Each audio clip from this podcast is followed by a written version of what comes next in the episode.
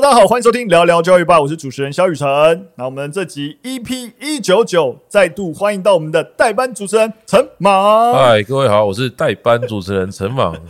想代班这个词真的是 K K 的，不是，我要珍惜这个身份，有可能快要消失，快要消失了。哦，好，先预告一下，对，对对，快要消失，铺梗铺梗。其实这一集我们多灾多难，对，我们从一开始想要聊的主题大便。然后临时撤换，为什么要撤换呢？就跟我们今天要聊的主题有关系。知名美语补习班对哦，发生的一些风波是我们的主题，但我们遇到的瓶颈还不止这样。我们其实现在重录了第二次，然后我们刚刚讲过的事情全部都要重讲，全部都要重讲一次。到底为什么需要这样呢？感觉很像。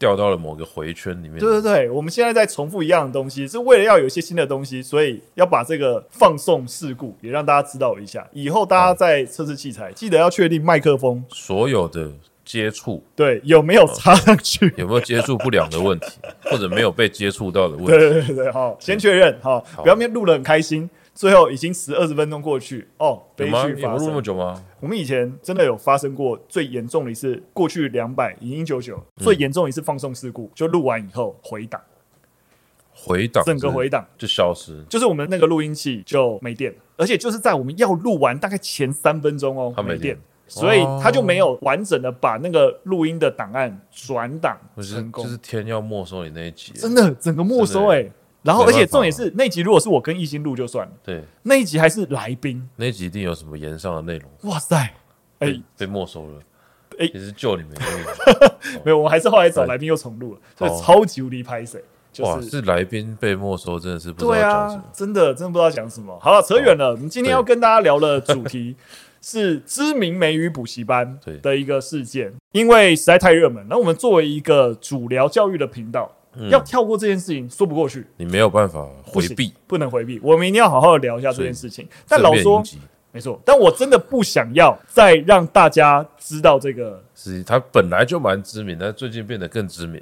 对，所以我们就不要讲他的名字，不要讲他的名字，好不好？知道就知道，不知道就不知道。那但是我还是得让可能不知道的听众朋友来了解一下这个事件。对对对，那这起事件呢，就是发生在这一个美语补习班。主要是在脸书的粉丝专业上，他们过去当然本来就会 po 他们补习班的一些成果啊，不错啊，小朋友的表现啊怎样？那大家都没什么反应，但是跟跟各大补习班做的事情一样差不多，就是不会有人会真的那么在意。对，但是哈、哦，他们近期的一篇贴文，除了说什么哦，我们的宝宝允文允武之外，哈、哦，还多了一件事情，就是他把其中两位小朋友刚好是同一个家庭、啊，一对兄妹，兄妹对对对，一个小四，一个小二，不重要。作为把他们星期一到星期天，然后从早到晚的整个行程表公开出来，嗯、让大家知道。嗯，那当然他们会愿意公开，就觉得哇，你看这个很棒啊，然后家长很愿意栽培小孩啊。对。但大家看到那个行程的细节就傻眼，就炸锅了，炸锅了。整个社群的讨论度极高。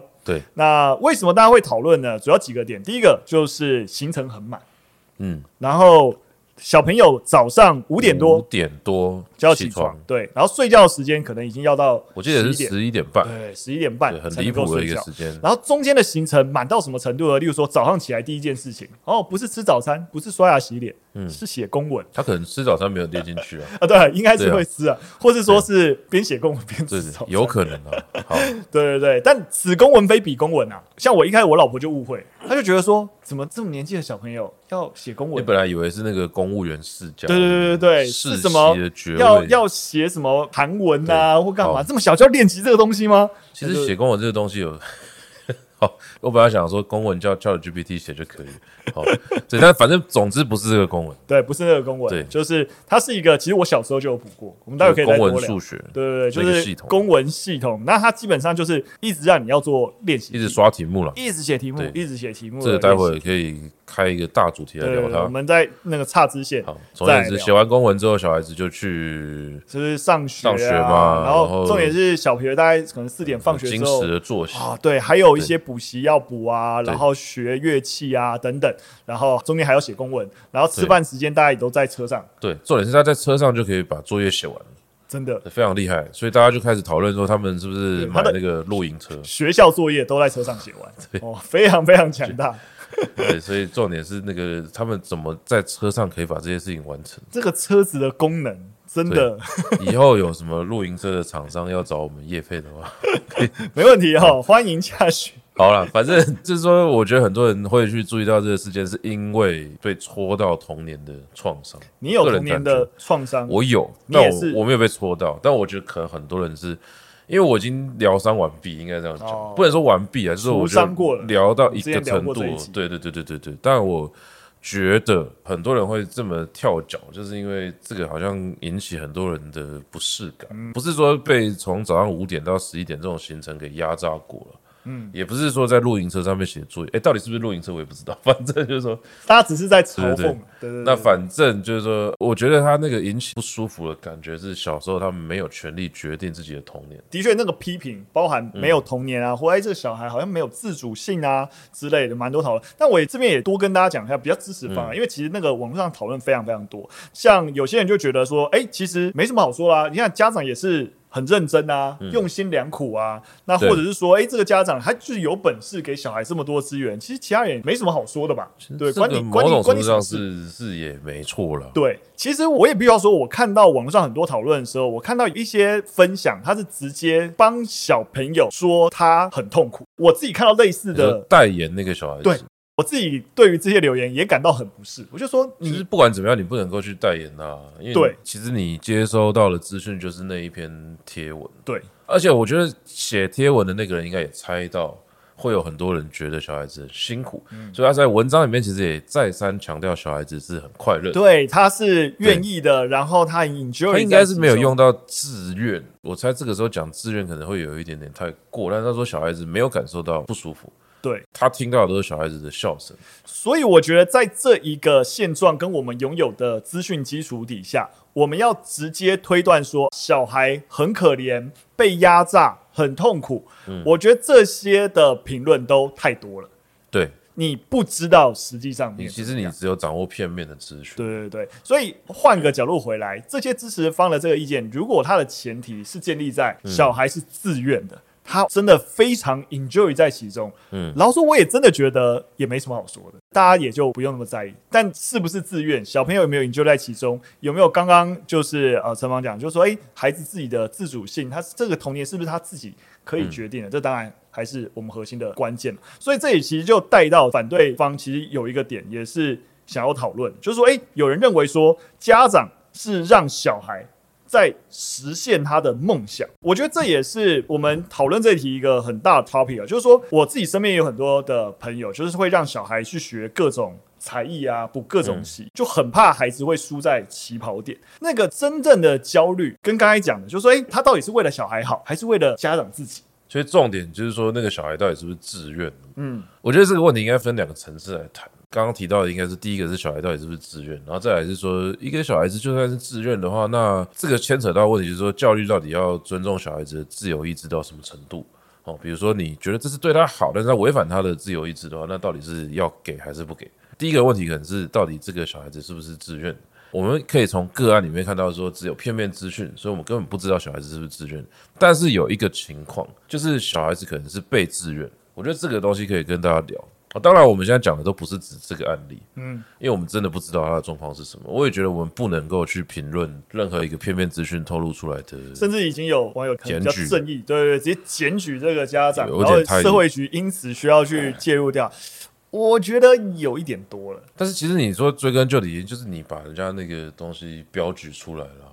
这个东西当然说，我觉得做检举这个动作是有一点点超过，嗯，可是真正回到那个事情的根源，就是说那个补习班他标举了这样子的价值观，那其实坦白说，一个大补习班他都一定得做这个动作，嗯，这就是贴榜单嘛，对。对，只知道现在的榜单跟过去的榜单就长不一样嘛。现在榜单是五花八门，然后家长做一个火力展示，然后重点是小孩子还很开心，那这个就没有人可以去批评他了，他只能说那小孩子睡不够，那我就检举你这样子。所以，我我觉得其实第一个问题是补习班它标举了一个价值观。那标举这个价值观，他把他想要变成是所有的人都要去共同追求的。那这个是一个补习班在扩大经营的过程之中很容易发生的事情。嗯，我觉得这也是为什么我们一开始我就是很不想要再讲这个补习班的名字，因为你就帮他扩大。没错，必须要说，你不管怎么做，我们用行销的角度来看整体事件，这个美语补习班大获全胜。对，真的是大获全胜。即使好，你我们可以说好多大部分转发的都是骂他的人，对，但是只要有百分之一的人，只要他的客群有看到，对，没错，只要他的客群有看到，他觉得，哎，你看。孩子自己那么开心，就是会有人买单、啊。对，然后我也觉得小孩就是要督促要干嘛，然后这补习班好像做的很好。其实九十六人反正只要他抓到那一个，他又不是在做义务教育，他只要抓到他的客群就好了。你帮他扩散，让他更有机会 reach 到他的社群。然后跟你讲，这个补习班就是赚的盆满钵满。对啊，所以反正我觉得第一个就是不要再去标举这个价值观了。嗯，那再来就是说，它其实是一个商业社会的逻辑，就是说为什么我需要让我的东西变成所有人都追求的东西嘛？回到交易上来讲，最关键的那个问题就是说这个。行为他真正不应该被鼓励的地方，除了我们不应该标举单一价值观以外，还有一个就是说，那个小孩子他在文章里面写到说他看起来很快乐，那导致我们可以去想说，那他是不是真的有可能是自愿去？我就刚刚讨论到这个事情嘛，我觉得在自愿这件事情的确真的蛮尴尬。我刚好最近这个礼拜之前有跟大家分享，我们就是在做儿童参与的一些工作坊跟调查。嗯，我们其实，在跟很多的专家跟现场在带孩子进行活动的时候，我们就会遇到一个困境，就当孩子真的对于，例如说我们大家去。北美馆啊，去博物馆参观，然后跟这些展品互动。其实有些孩子他的动机是真的很低落。对啊，对啊。然后他就是完完全全提不起兴趣。嗯，对。但是你如果不让他去稍微要不要试试看？对对对，对，那他就真的是什么都不会接触。但你如果说要去推荐他，那是不是你在逼迫他？还是说到底怎样的介入 OK？但的确有些孩子，你稍微给他一点，哎，你要不要试试看？然后稍微带一点点，然后带着他过去试试看。他玩了以后发现他喜欢，而且他也真的就去玩了。嗯，但这样是我们逼迫他接受，即使前面一开始被逼迫，但后面他接受了，结果是好的。对，这样子算自愿吗？我我我我觉得说这样子讨论就会陷入到一个回圈，因为你会变成是二选一，就是说他到底是自愿还是非自愿。但其实我觉得这个问题会卡住的点，就是因为大家一直纠结在这个事情上面。可是小孩子或者说人类本来就是很多变的，对，有些时候我一开始是不喜欢。但是我因为种种原因，比如说我我不想要来公司上班，就看到台湾爸在真人，然后就想说哦，好像就是如果是台湾爸还可以啦。对，哦，对啊，而且那个老板不错啊，对不对？好，啊就去了。然后去了之后呢，过程之中你可能就很挣扎嘛，就觉得说啊这个，然后就去看，发现说啊怎么老板跟我想的也不一样啊之类的。但是呢，因为那个 offer 已经来了，然后你也缺钱，所以你就只好去上班。上了两天之后，觉得哎，好像真的还行。大人都有可能经历过这种愿意不愿意的那个转变，是一个起伏的一个过程。所以你说很多小孩子，有时像我，我们小孩子上学，有时候你说你要不要去学校，他是不想去，因为他觉得家里比较好玩。可是没办法，因为我们要出门，就只要把他送到学校去，他就哭啊闹啊。一到学校，哎，好像很好玩，又开始玩。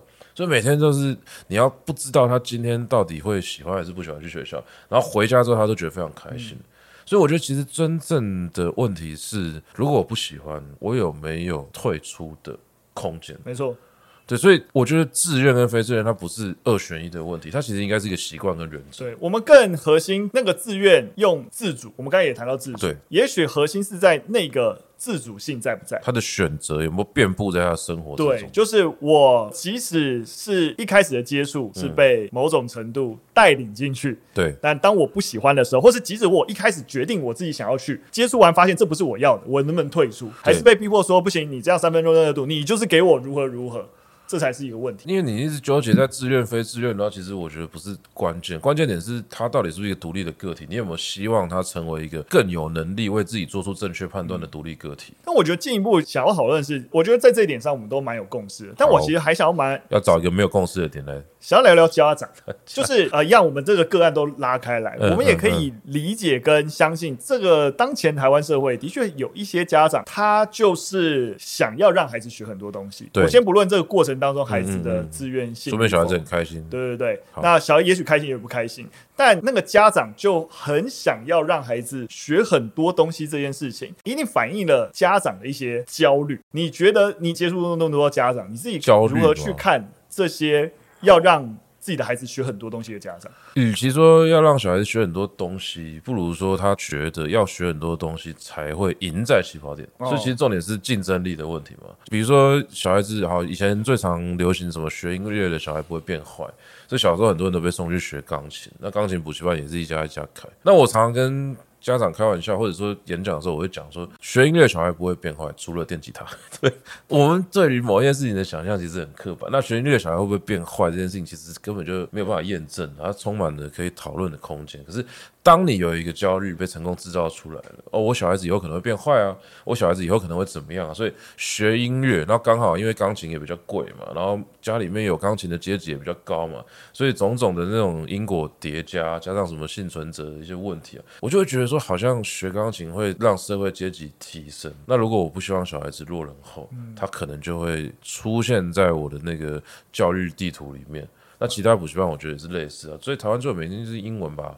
嗯，对，对啊、英文补习班是最多的，因为大家都觉得说，你小时候如果没有提早学英文，因为他们会，他们会不断的灌输这个观念，说语言越早学越好。其实没错啦，这个越早学越好是没错。可是变成很多家长，他家里面第一个没有办法提供那个环境嘛，然后再来是他会接触到的是很多教育概念最外围的那些资讯，那那个外围资讯通常都只剩下焦虑。嗯。所以他最后就会把它喂养成很多补习班的形状。但我觉得顺着这一个点，嗯、我自己觉得是蛮无奈的。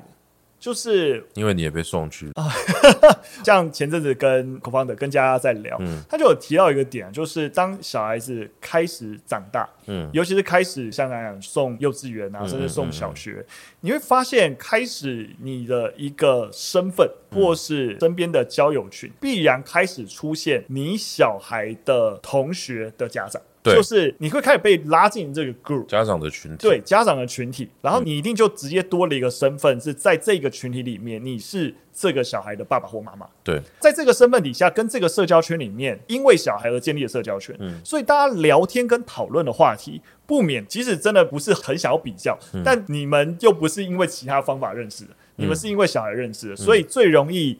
让你们进行讨论，就是啊，我们小孩怎样怎样，你的小孩怎样交集？对，就是小孩。然后小孩做了什么事情，干嘛，自然才。所以即使没有要刻意比较，在那个圈子里面，你自然都会哦，那个家的小孩有做了什么事情。嗯嗯。那我家小孩要不要如何，还是怎样？你的资讯圈，你为什么会焦虑？有些时候也不是你可能原以前没有本来没这么焦虑，但当你铺路了自己家长铺路的环境，也是在这样相对坐标出来了。对，听到家的分享就觉得哇，其实很多时候我们说啊，这些家长都如何如何，我们责怪这些家长要给小孩这些压力，逼孩子如何如何。但是他会有这些焦虑，跟环境也有关系。就是我们在说小孩环境，但家长自己是人人之常情啦、啊。嗯、我觉得其实因为以前我们都是小孩，我们还没有变成家长。那我当老师之后呢，我比较容易站在小孩的角度去想事情。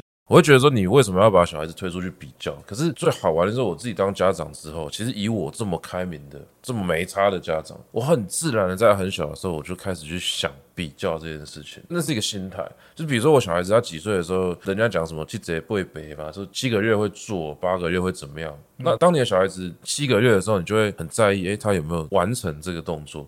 那接下来就是说，每个月每个月可能有一个发展的阶段。那等到他有些时候好像有一些表现，我觉得比较超龄，我就会很好奇说，不知道这个是不是真的超龄？嗯、你想要去看一下别人的小孩子，可是那个冲动，我觉得不是坏事，因为他就是人之常情。真的、欸，你这样一讲，我也才想到，像我自己小孩三个月，你就会想说，他现在长那个大小。对，是不是合理的？然后你就会去看那个百分比是不是？对对对对对，那也是其中一个比较。对，就是你就很好奇。可是我我会觉得说，我现在的心态比较像是说，既然它是合理出现的情绪，那我们就面对它。所以这个东西有没有办法被喂养成一个好的态度？我觉得是可以的。比较不是坏事，人家说没有比较没有伤害，嗯、但你就不要往伤害这个方向走。我比完不是为了让他跟上别人，而是要看见每一个人独特的一面到底是什么。嗯没错，那我多提一个点，就是我觉得我们刚才讨论，当然我觉得算是偏正向。那、嗯、我知道在网上有一个讨论是认为说，觉得这些家长都是在让小孩实现他自己的梦想而已。对，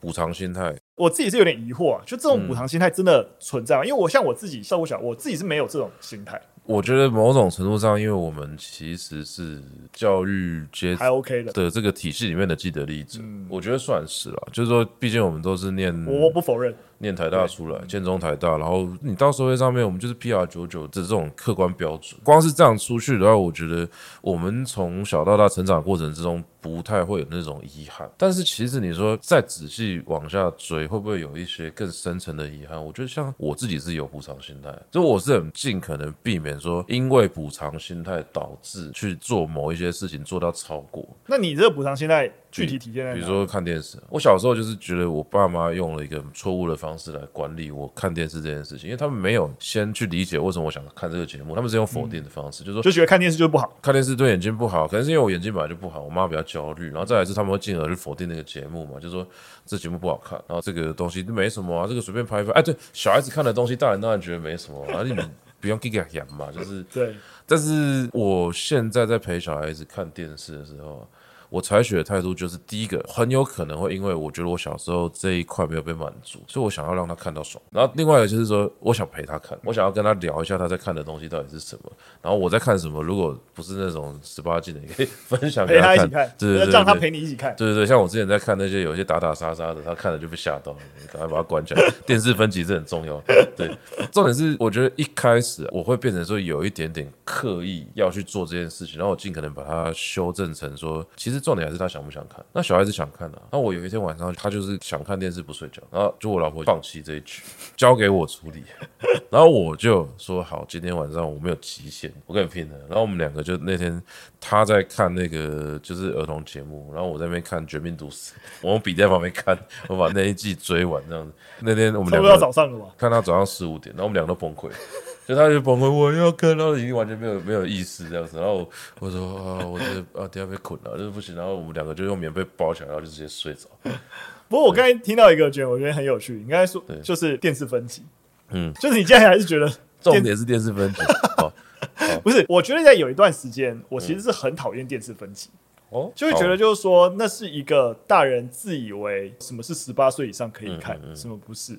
但是顺着你刚才案例，跟我自己在十八岁那个分级，我觉得是可以讨论的。对，但儿童的分级，我觉得是有必要的。对，我后来有回头想想，因为我刚才你在自己脑袋里在想这件事情的时候，我刚刚不知道为什么，我想到的是那个灵异教师审美。哦，就我小时候，我很小时候都看，对我整个被吓疯，勾起很多人童年的阴影。对，真的被吓烂。雪女。然后厕所不敢去，还有什么那个头还是什么的，反正我有点忘记了。但我真的小时候有一段时间被吓烂，后来真的想想，就是说，其实你到长大，你现在看这些东西，你都会觉得是有什么好？真的吗？我现在还是有点怕怕，但是已经不是分级的问题。对对对，就觉得哎，的确好像有一些东西太小，不是说。他看会不会学坏的问题，因为有些人会认为分级是，就是被吓到了。对，其实被吓到。他在那个时候那个认知看这样的一个东西，其实是会伤害到他。所以我觉得是感官刺激的那个承受程度的问题。对，但是撇除电视分级之外，我觉得其实像我小孩子，我放任他看电视，我不是说你要干嘛就干嘛，而是说你要看，我觉得都可以商量，就是那个陪伴有做好。做足，然后其实他现在很讲道理，就你跟他说只能看多久，他都会跟你说好。只是他看完之后会跟你说他还要看，就是再再争取一次。但是目前为止，就从两岁到三岁就是这样搞了嘛。搞了一年之后，他会自己把电视关起来。他说我看完了，他以前不会，他无止境的看。可是过了某一个时期之后，他突然跟你讲说，嗯，我看完了，不想看了，我要去玩玩具了，我要去看书了。就是很神奇，过了某一个时间点之后，因为这个需求被满足，有种羡慕感。其实我觉得，其实人都是这样子，就是你小时候某一个需求没有被满足，我还有另外一个有补偿心态，就是玩玩具。我小时候买玩具是要说服我爸妈这个玩具有多好多好，那他们又一直否定那个玩具啊。所以我觉得说，其实你要否定小孩子玩具，你可以找到一百种理由。可是真正小孩子想要玩具的那个心情，应该要被照顾到。那我小时候就是没有嘛，所以我现在小朋友要买什么玩具，我基本上都说好。然后现在去卖有，那个标签一看三万，没有啊，就不要带他去那种地方。对，而且就算那个标签商，他不会觉得那是玩具。我可能会跟他讲说，北当不会那个不行这样子。但是现在只要去卖场啊，就是 Sandra 也会知道说，就是小朋友会想要去看玩具，他都会直接冲去看玩具。然后有一次哦，我们只是把车子停在卖场门口，他就说我要去买玩具。Sandra 跟他说后那个妈妈跟你讨论一下下。等一下，你去看玩具，然后他有没有觉得不能买，只是你不要随便乱买。所以妈妈等下跟你讨论一下下。他说不要，我要跟爸爸讨论一下下。他觉得你比较有商量空间。对对对，然后我就说好，那跟我讨论。然后我就问他说，那你要跟我讨论什么？爸爸，我要买玩具。我说然后呢？没了。他是在表达这个，他表达他的诉求，没有讨论他。但是我觉得这一块，我目前观察起来，他是蛮开心，他被照顾的很好。我们过年的时候去财神庙拜拜，然后他看到我们大人在卜龟，他也跟着去卜龟。然后我们就问他说：“你要问那个财神什么？”他就问说：“我新年可不可以买很多玩具的？” 就最后得到这个笑杯。OK，不行。对，那他有认份吗？就不会应该是神明觉得这件事情很好笑，你要买就跟你爸妈讲，跟我讲干嘛？哦，不是，也不是否定的，对，没有否定，没有否定，对，只是不是他的管辖范围，对对对对。哦，那反正我觉得就是补偿心态可以是你小时候有一些创伤，然后跟小孩子再一次长大，嗯，然后你慢慢的去安慰过去的自己，我觉得很好。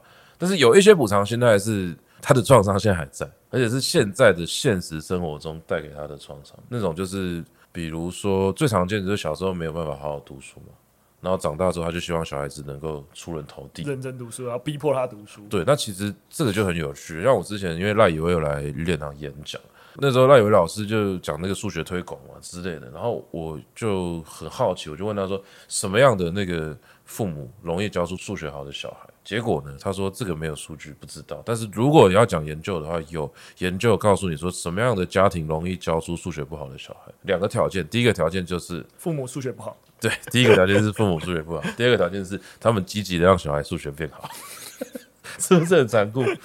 对，你越要这样，小孩就越往反方向前进。所以你的补偿心态有一个前提，就是你有能力。你自己现在已经好了，比如说我小时候的数学很差，这是一个缺陷，但是我透过我自己的努力，我数学终于变好了，所以我这个时候再去补这一块的时候，你就是要回去看起来是在补偿，但其实自己是跟过去的自己和解跟疗伤，我觉得 OK。嗯，但如果你是你现在数学还是很烂，那你这个时候又想要补偿的话，通常会有反效果。没错，这一个高压，我觉得也是顺带的，我们从家长带到学生，嗯、因为。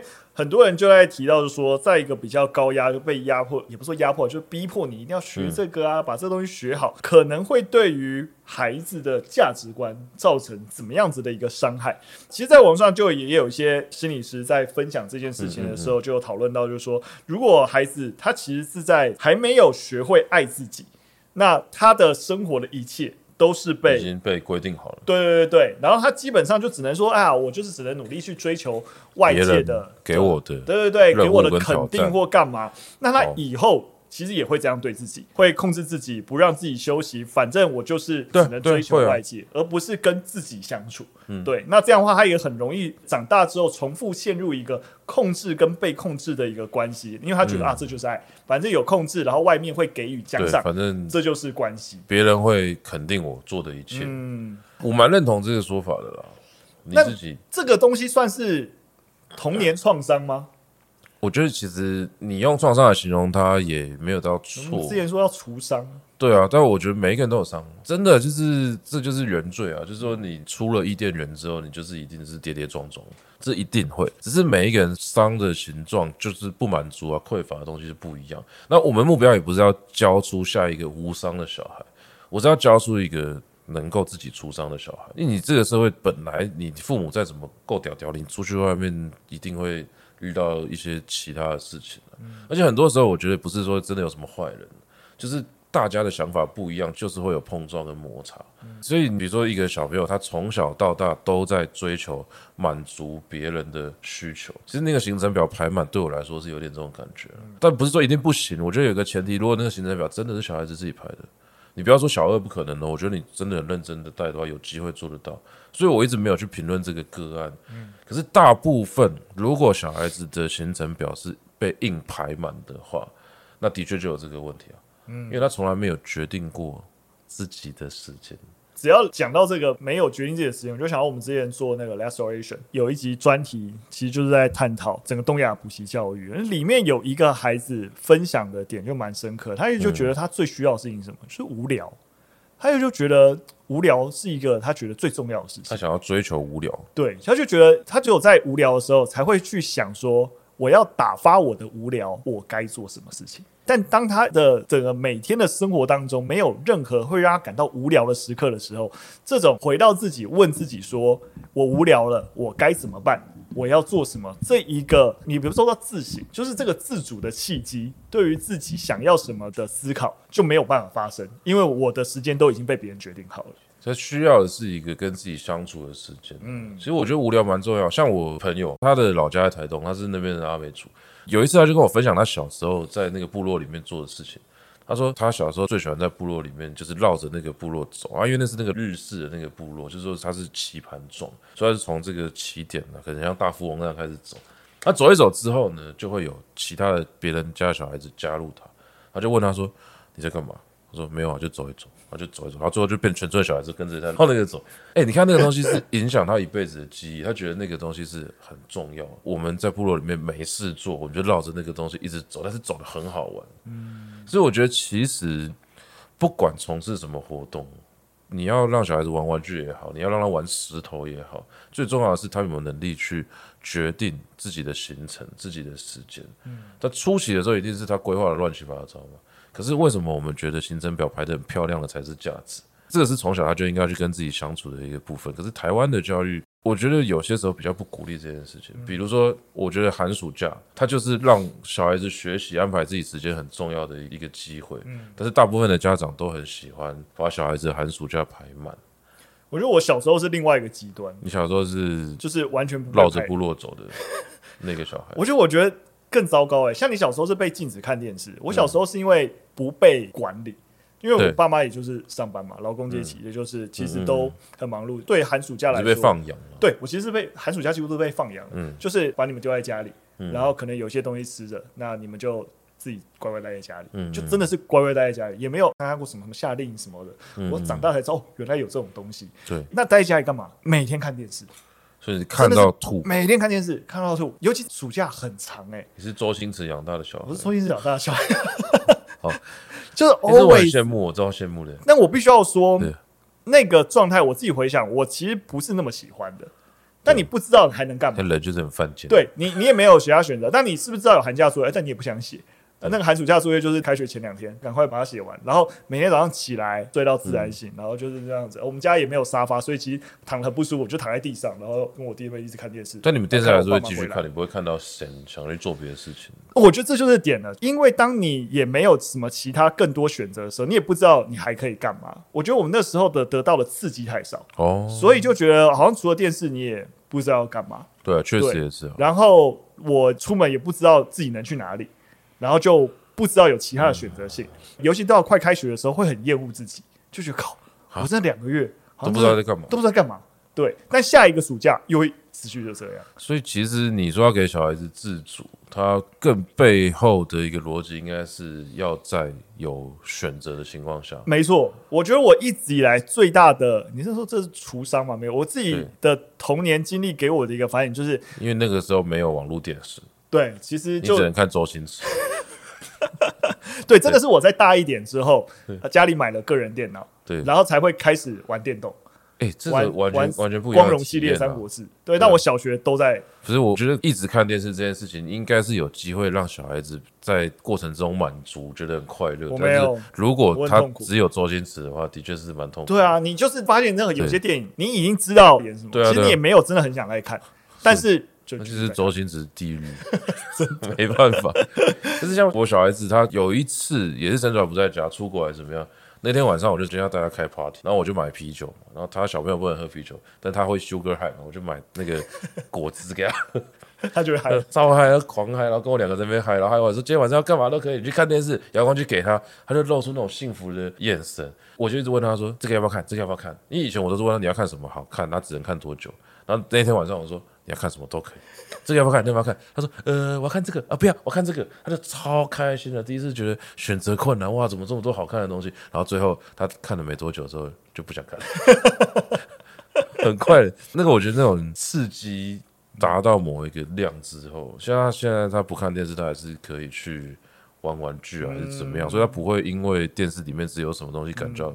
对啊，所以我一直都觉得所有事情都不可能走两极端，你极端控制跟极端放任。对，就是当孩子一定需要点引导，他需要一些新的刺激，需要一些体新的体验跟尝试。你有没有提供给他？他显露出一点兴趣的时候，你有没有在提供给他能够继续向下实验？当他没有办法不喜欢的时候，再提供给他其他的一些选择。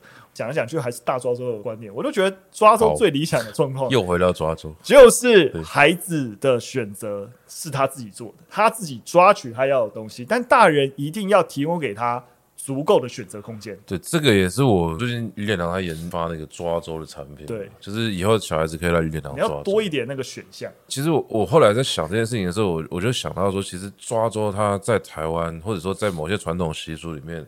它变成是一个祝福性的笑话。是啊，哦，小朋友抓到这个好好笑哦，拍拍拍拍拍手鼓掌，好可爱。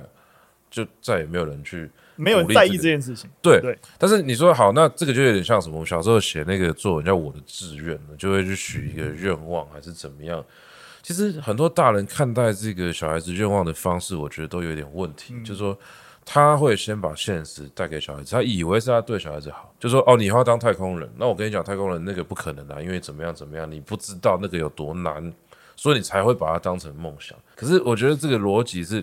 我们让小孩子说出他的志愿，其实目标不是帮他完成这一个梦想，而是更加认识他真正的性向、他的倾向跟他的需求到底是什么。嗯，像我小时候，因为看那个小百科还是小小百科，我忘了，他有介绍过那个什么王干军的太空人。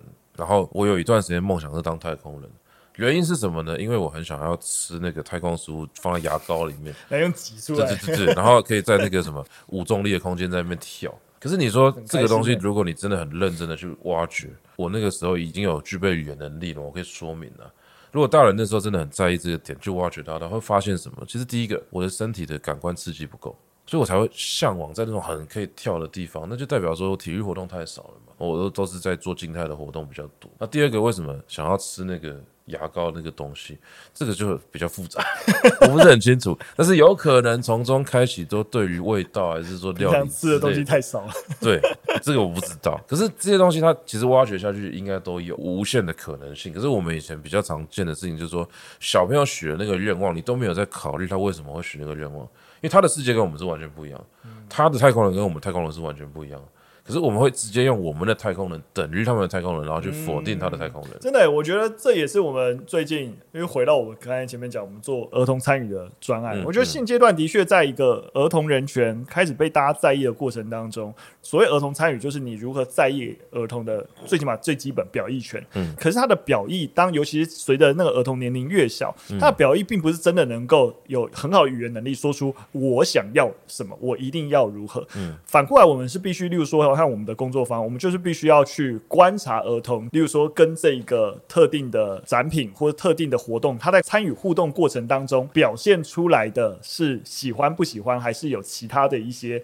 样貌，我们必须要从他的行为去观察。嗯，他讲一个 A，但他背后其实要的东西是什么？我们能不能透过前后文，或是搭配他的行为，真实能够挖掘出孩子真的在意的事情，而提供给他适合的一些选项？包含我们会要去做，那是一个俄博物馆的一个标案，让我们去执行。我觉得也越来越多，包含政府啊，大家也开始在意这件事情，觉得蛮好的。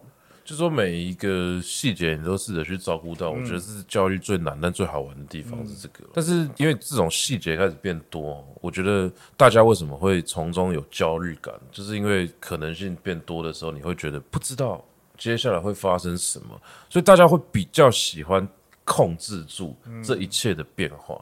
但我觉得那就是，我想我们这一集到最后，我觉得回应的这个 topic 就是陈马哥刚刚讲的，那家长。如何放下焦虑？家长如何放下焦虑？就是我们刚才也探讨了，包含我讲的，嗯、就是这焦虑一定会产生，我们得正视这个焦虑。嗯、但是，好，对我知道有这焦虑，但知道了，大焦虑还是在。好，那怎么办？我们先把那个家长的焦虑分几个层次来处理。好，就是第一个是说，我觉得是补偿心态，我们先解决这个问题。不是只有小孩子要出伤啊，任何一个大人心中都有一个小孩子。你要去问到底为什么我心中那个小孩子到现在的伤，为什么为什么在意这件事情？你现现在伤还没好，你没有去面对他，为什么没有面对他？因为你否定过去的自己，就是你会觉得说，哦，这集怎么这么心理分析的感觉？因为你觉得过去的自己是应该可以在某一些情况下变得更好，或者更怎么样，只是因为你没有被好好的对待，还是怎么样？但是我觉得有一个很重要的关键是，他们多多少少会觉得过去的自己是错的。比如说哦，因为我小时候不够用功，不够努力，那当然他们可能会说哦，如果有栽培我的话，就可以怎么样？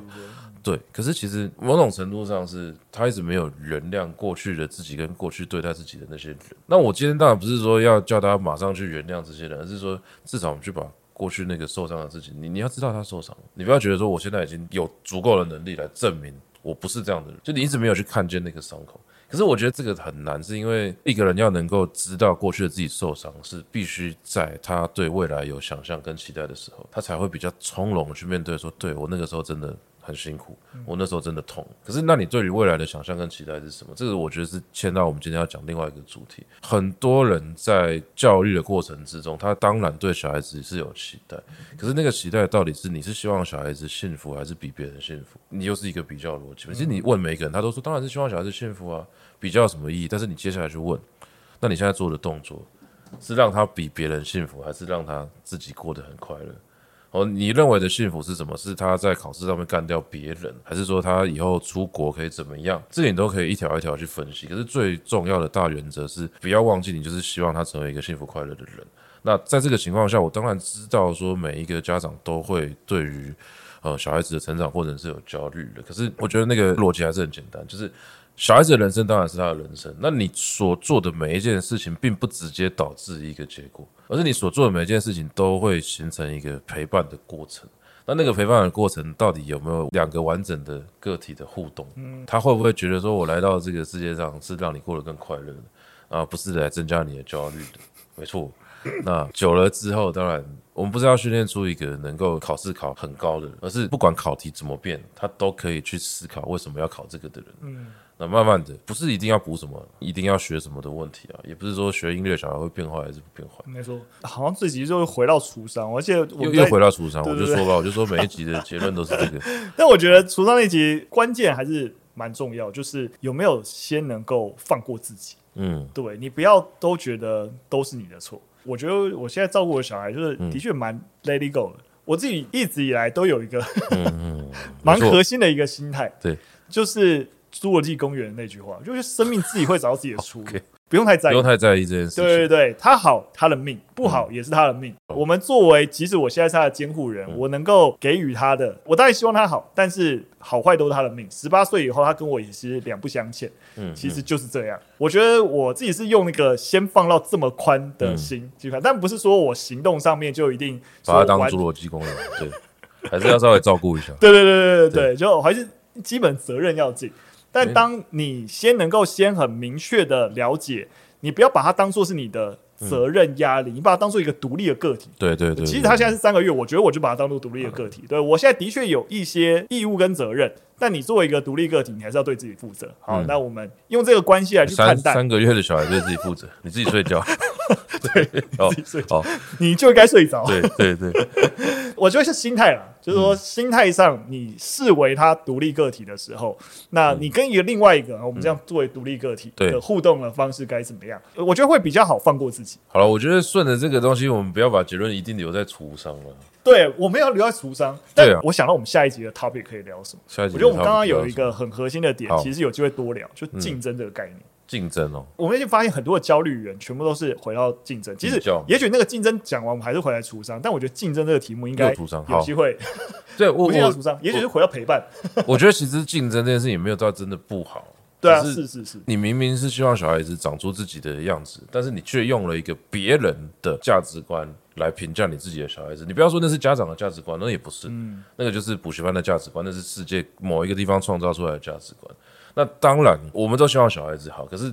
最后，他剥夺的不只是小孩子的自主空间，他剥夺的是家长欣赏小孩子的能力。没错，没错。等你小孩子长大，你都不会欣赏他。我们先挖这个坑，好，卖一个关子。然后不知道什么时候会 再跟大家聊这个竞争竞争这个 topic，好不好？